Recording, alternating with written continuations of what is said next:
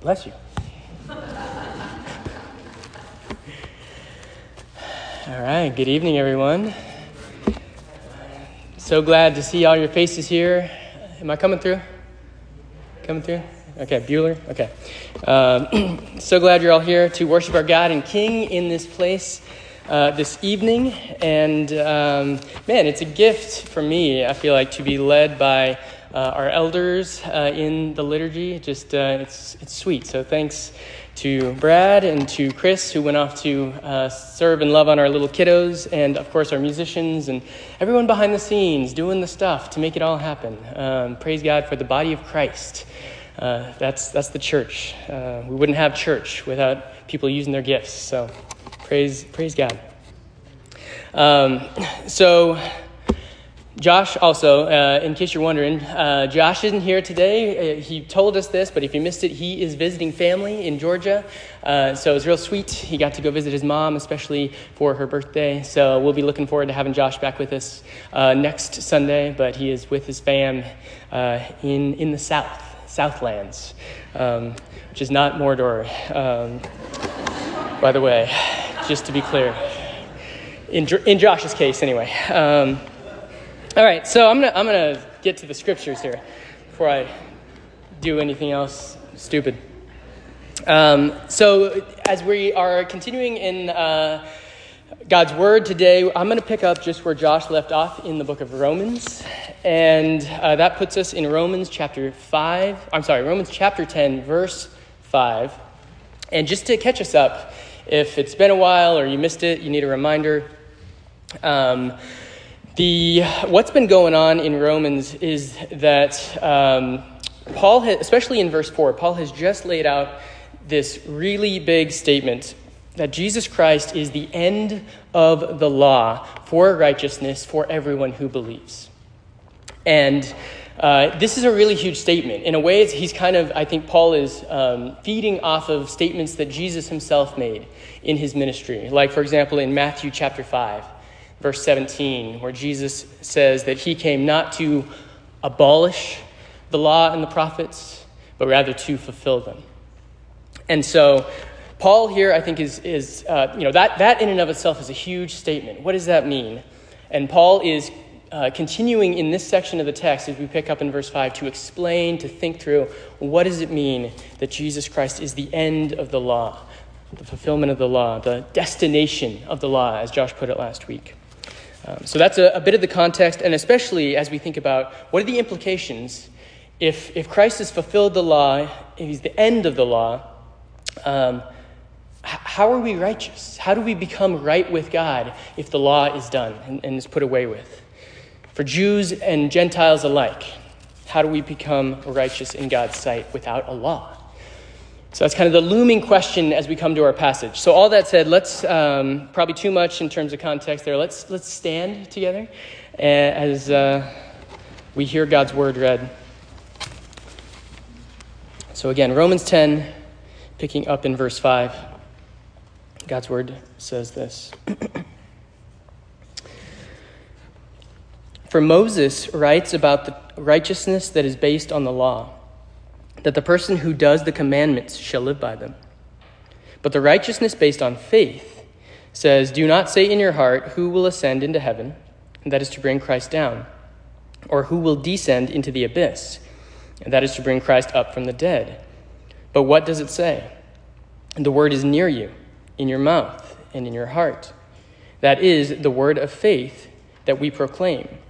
Because if you confess with your mouth that Jesus is Lord and believe in your heart that God raised him from the dead, you will be saved. For with the heart one believes and is justified, and with the mouth one confesses and is saved. For the scripture says, Everyone who believes in him will not be put to shame. For there is no distinction between Jew and Greek. For the same Lord is Lord of all, bestowing his riches on all who call on him. For everyone who calls on the name of the Lord will be saved. This is God's word. Please remain standing and let's pray together. Father in heaven, God, thank you for this time that we have to gather around your scriptures. Lord, thank you for uh, what you've already done in this place um, by your Spirit. Lord, as we've been singing and praying together, continue your good work in us and in the world through this time, we pray. In Jesus' name. Amen. Amen. You may be seated.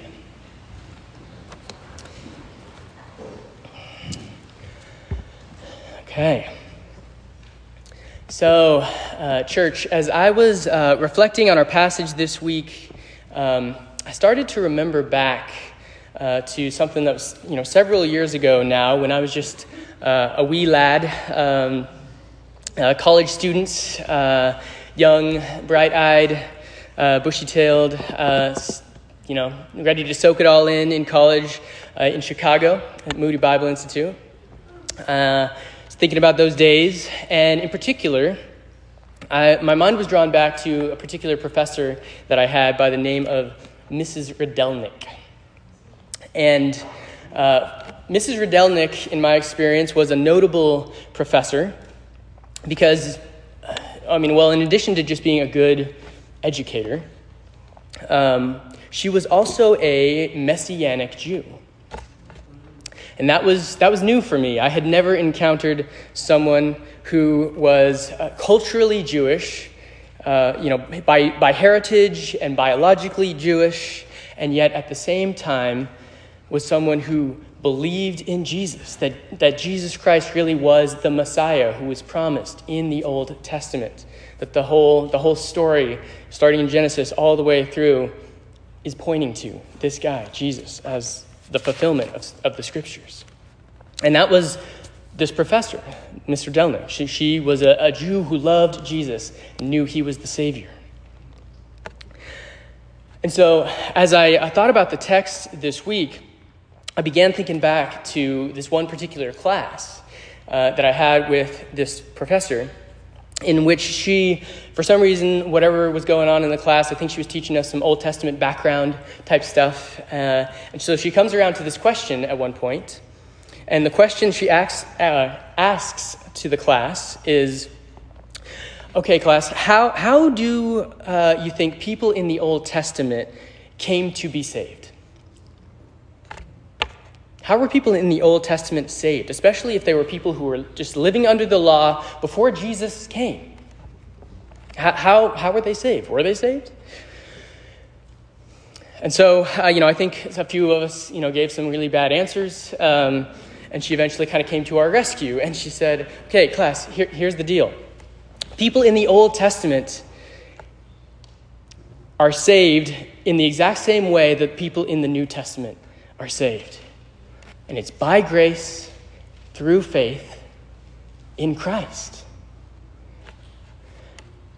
I think, you know, for, we were stunned for a moment. We're processing, like, wait, what? What did she just say?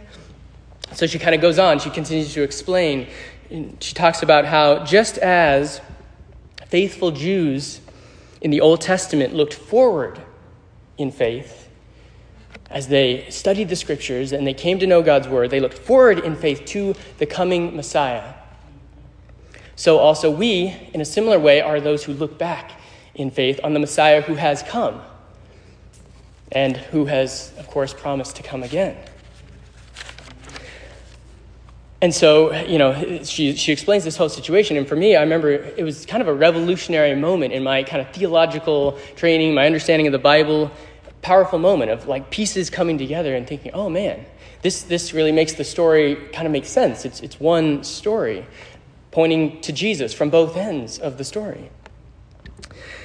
And I think that was a, a significant moment for multiple reasons. One, because of the real, realization that I just described, but then also just because it was a simple gospel truth that was stated simply, but about profound realities, about salvation and how salvation is being worked out in our lives and in the world, in history.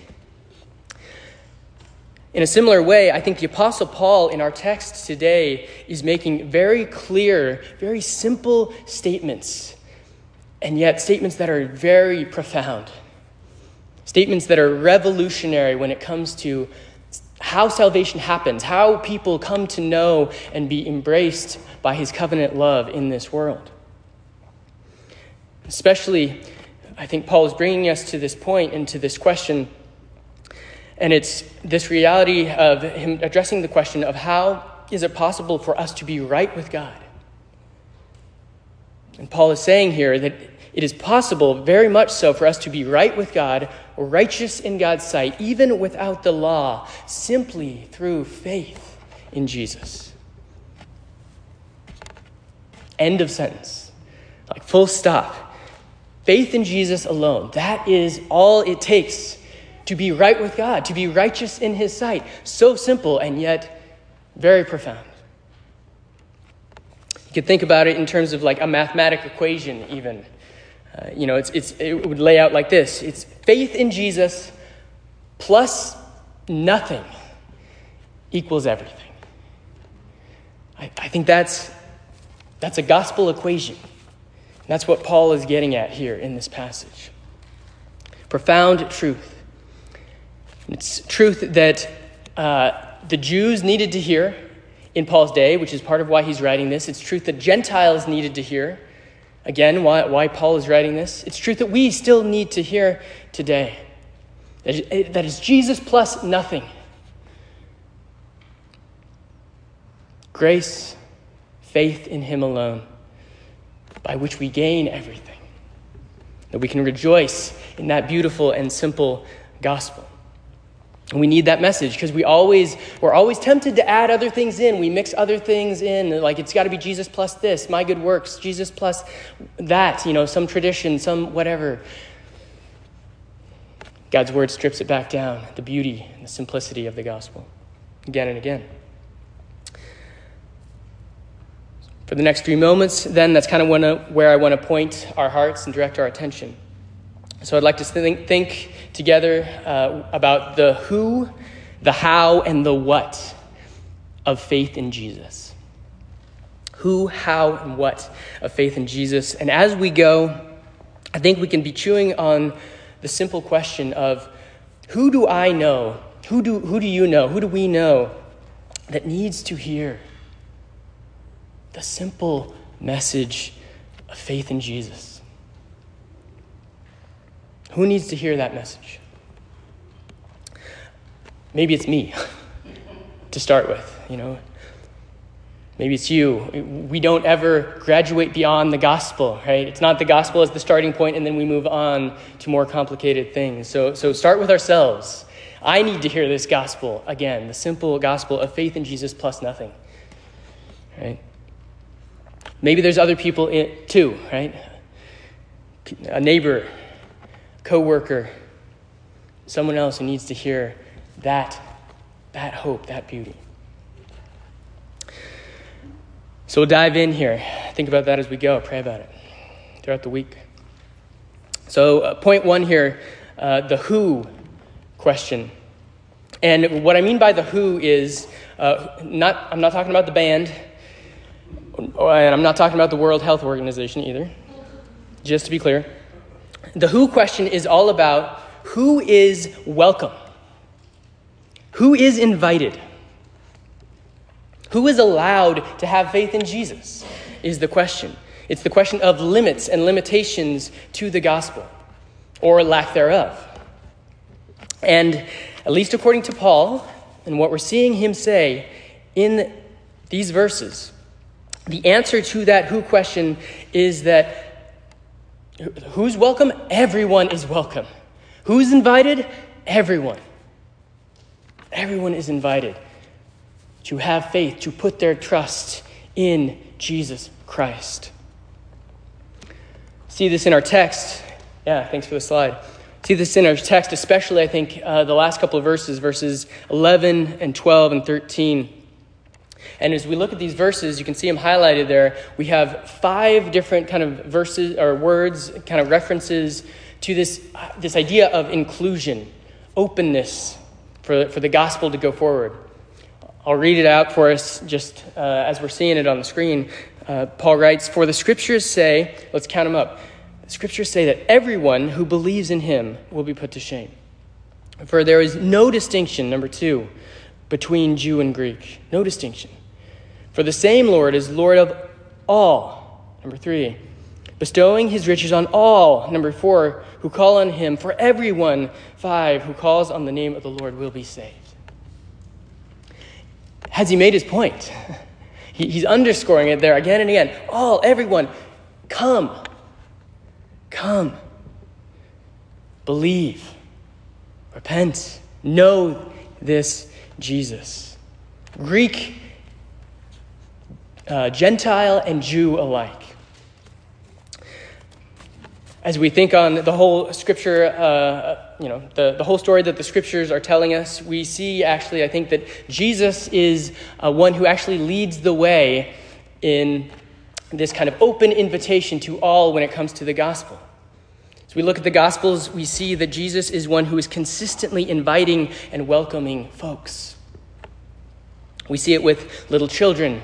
He says, Let the little children come to me. See it with women. He invites and welcomes women, even uh, like I'm thinking of the Samaritan woman. This was scandalous, right? Not only was she a woman, she was a, a different culture, you know, one that the Jews were kind of standoffish about, to put it mildly. Jesus invites and welcomes her, he interacts, engages with her. Jesus invites and welcomes tax collectors and sinners, right? He caught flack for that. We see Jesus moving towards the sick and the, dece- uh, the diseased and those who, are untouchable according to the law. And yet Jesus says, No, come, come. I'm going to go to you, actually. I- I'm going to touch you and heal you. Think of uh, the, even the verse that Chris Reed read out in the plaza a few moments ago, if you were out there to start our service. Matthew 11, Come to me, all you who are weary and heavy laden, Jesus says. So Jesus is the, the inviter in chief, he is the welcomer. He's, he's example number one. And I think Paul is kind of working that out as he puts the pieces together about what Jesus has done who he is as the Messiah for all, not just for the Jews, but for everyone. It's good, it's gospel. And, you know, for me, as I think about application for this, uh, one of the places that my mind goes is to think a little bit more about this statement in verse 12 of the text. The statement that uh, Paul makes about there being no distinction between Jew and Greek. And that's interesting to me, and it's challenging to me, and I think maybe to us all generally, maybe to just our cultural moment specifically, because I think we feel really uh, definitively right now that like like we're people who like to make distinctions. we're really good at making distinction and saying, "Hey, I am I am this and you are not."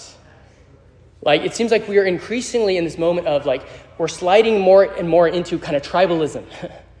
like, I, this is me and my people, and you have you and your people, but, and we are, you know, you know, at best we ignore each other, at worst we're at war. And I think this, this open invitation, no distinction in the gospel, challenges us, challenges believers in Christ, challenges the church to be a different kind of people in the world. Not, like, not building the fortress, but opening the gates. Ministries of hospitality. Opening our doors, not just to our friends, but to the stranger, to the alien, to the orphan. These are the, these are the people that, that Jesus, that God's word calls us to engage with, right? Not make distinctions here, but to love, to invite to faith in Christ. Faith in Jesus is a open door, according to Paul. So who is invited? Everyone. All. Open invite. Second point here, we'll move on. The how question. The how here, what I mean by that is when it comes to faith in Jesus, is really how is it that faith in Jesus happens? How does, how does faith in Jesus begin? How does, it, how, does it, how does it unfold in our lives. And I think, again, if we're taking our cues from Paul and from this text that's in front of us, how faith happens is that first and foremost, faith happens as the Lord and his word draws near. The Lord draws near to us.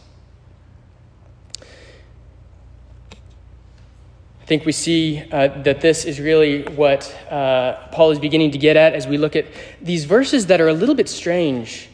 Uh, verses 6 and 7, and then also coming home to this, this idea of verse 8, where is where Paul actually says, The word is near you. But the, the words leading up to that, I think, are really interesting. And it's kind of a little disorienting of what Paul is actually saying there. But I think it all has to do with this how, how faith happens question. And I think what it is, uh, you know, if I were just going to summarize it, what is going on in verse 6 and 7 is that there's, Paul is putting forward this challenge that uh, the people of God are called to just trust in the finished work of Jesus. That's how, how we come to faith, is we trust in the work that God has done. You might say, where do you get that, Ryan? So let me, I'll, I'll, see if I can make sense. I think I botched this really bad this morning uh, in paradise, so I don't know if I'll do any better here tonight. Maybe you're already lost, so if you are, I'm sorry.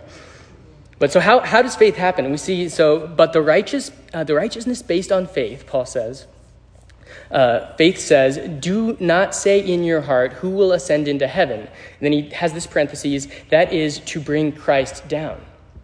So pause there for a second. Uh, I think what Paul is saying here is that we, we're not called to bring Christ down. Why are we not called to bring Christ down? Christ came down on his own, right? Christ became incarnate. Christ came down. He was born, took on flesh, was born in a manger, was humble, in a stable. So, so we don't need to bring Christ down because Christ did that himself. God did that. The, the Trinity, they worked that out. Right? We can trust that God has done that good work, and we don't need to, like, you know, add anything to it. Right? I think it's a similar idea as we go on, verse 7 there, where he says, uh, Who will descend into the abyss? And he says, That is to bring Christ up from the dead. And again, same question why do we not bring, need to bring Christ up from the dead? He did that himself, right? He took care of that. He raised himself from the dead. The Father raised him. So we, we don't we just get to accept that work, that finished work, his, his coming down, his rising up. We get to trust the finished work of Jesus on our behalf as a gift. I think that's does that make sense? Yeah. At all? A little bit? Okay. I, I heard at least Joy, Joy's tracking. Okay, so that's good. So, how does faith happen? It, it happens, uh, well, you know, again, as I'm saying, faith, first of all, does not happen as we try and do things that Jesus has already done for us. Faith happens as Jesus draws near and as we trust in his work on our, on our behalf. But there's kind of a second uh, uh, aspect to this how faith happens thing too and that is the gift that we have of being able to respond to the nearness of god. And i think that's really what is uh, what paul is getting at in verse 9 and so this is uh, the response that we see. In verse 9 where paul says that we uh, you know those as, as christ draws near we are able to believe in our hearts that god raised jesus from the dead and confess with our mouths that jesus is lord so it's this two part thing of how, we come, how, how faith happens in our lives. God draws near, and then we are enabled by grace to respond to his nearness, to trust in him as the Lord, the King that he is. So, a little muddy there. Sorry if it was confusing, but again, brings to us question for application. Have you, have you done that? I don't want to make assumptions here. I would assume most of us have, but, but have you confessed with your mouth that Jesus is Lord and that there is no other? In this context, there was, you know, Caesar was being hailed as Lord in the first century. Paul is saying, no, Jesus is Lord, the one and only. Have you confessed that Jesus is Lord? Have you done that? And do you believe in your heart? Have you believed in your heart? And specifically, you know, Paul connects this to a particular doctrine. Believe in your heart that God did what? That he, uh, uh, that he raised, right? That he raised Jesus from the dead. Believe in your heart that God raised him from the dead. The resurrection. Do you believe that Jesus Christ was raised from the dead? I think, you know, th- there's so many distractions, even in Christianity and in the faith. And sometimes, even just we read God's word and we get hung up on so many different uh, questions and struggles and issues. And we say, well, this seems weird and I don't understand that. And all of it can lead to a place where we're not even sure if we or if we're Christians. and so my encouragement to you if you're if you ever find yourself in that place and maybe this can be an encouragement that you take to others is hey major on the majors and start with the resurrection. There's a lot of confusing stuff in the world. There's a there's there's confusing stuff in god's word like i just exhibited with my bad explanation of what was going on in verses 6 and 7 but if we major on the majors the resurrection of jesus a lot of other things will kind of fade into the background. We can rest knowing, trusting in what God has done for us. Rest in that. So that's the second point. So, first one, who, the who, everyone's invited. The how, it happens, God draws near, we respond by God's grace. Third question, then, the what. The what question. And the what question is this What does faith in Jesus do? What does faith in Christ actually accomplish for us? And again, I think there's a little bit of a kind of a twofold answer to this question. I think the answer is that faith in Jesus, again, back to this simple beauty, faith in Jesus saves us. Faith in Jesus saves us and sets us free. If we look at the text again, I think we see this especially as we look at the end of verse 9 and verse 10.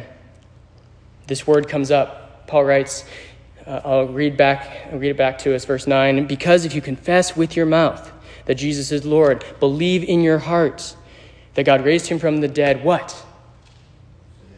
You will be saved. Verse 10 For with the heart one believes and is justified, and with the mouth one confesses and is saved. And to that we say, Amen, right? Amen. Hallelujah. We're saved. This is good news. We celebrate this, right?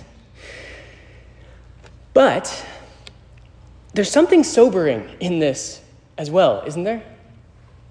Because if you think about the, being saved, it kind of begs the question of what exactly are we saved from? What are we saved from?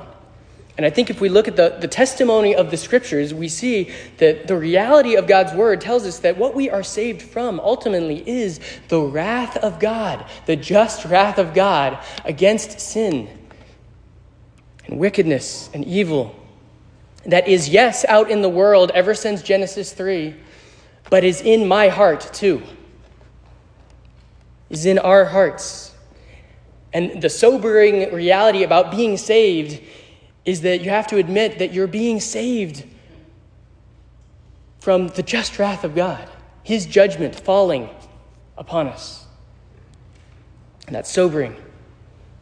At least it is to me. We are saved from wrath. We are saved, even, you know, it's kind of a double whammy. We're saved from ourselves. So we're saved from something. It's heavy. Paul doesn't leave us there, though, just in that heaviness, because not only do we see in this text that we're saved from something, but it's, Paul makes it clear that we are saved for something as well. There is sweetness here. We see this, I think, especially in verse 12. Paul underscores and makes it clear that we are saved. Uh, I'll read the, the text. He says, For there is no distinction between Jew and Greek, for the same Lord is Lord of all, bestowing what? Bestowing his riches on all who call on him. So, what are we saved for? We are saved for being able to, to receive, to inherit the riches, the riches of God. We are saved for the riches of Jesus Christ being our Savior, the riches of heaven. Saved for the riches of God's presence, the Holy Spirit indwelling within us, even now. The riches of being adopted into God's family, the riches of being welcomed into a kingdom and having the hope of a city whose foundations will never fail or be destroyed. It's what we're saved for. Those beautiful things. So we are saved for these good things, set free from some things, saved from some things, and saved for some things as well. And ultimately, as we begin to kind of land the plane here, take us back to the beginning where we started. We are set free in the gospel from a righteousness that is based on the law. We are set free from a righteousness that is based on works. And just as my, you know, my professor that I talked about, Miss Rydelnik, at the beginning, was one who was, you know, loved, her, was a Jew, loved her Jewishness, but also loved Jesus. Right? She loved Jesus because she knew Jesus set her free from the, the works of the law, from, from the bondage of the law that could be oppressive, and just gave her this new beginning in Him, this new freedom in Christ to just be His and to live as, as Jesus is, was inviting her to live. As I was uh, reflecting on these, these verses this week, I, I was reading them with my wife, um, Angie. Many of you know her. Uh, great gal. Uh, but uh, we, we were thinking especially about this, this verse, and I'll close with this thought. Um, now I'm going to lose it. Uh, it says, oh, yeah, okay, so verse 11. It says, For the scripture says, Everyone who believes in him will not be put to shame think the glory of the gospel, uh, my wife Angie brought up the idea that uh, this connects in her mind to the words of David, Psalm 34 and verse 5. And David says, For those who look to him are radiant, and their faces will never be ashamed. That's the gospel. It's what we're saved for. It's the who, the how, and the what of faith in Jesus. Let me pray for us, partake of the communion table together. Father, thank you for this day that you've given us. God, thank you for your good word to us in the scriptures. Lord, may it continue to sink down deep into our hearts. Lord, may, may your word sink deep down into our hearts even as we head to this communion table.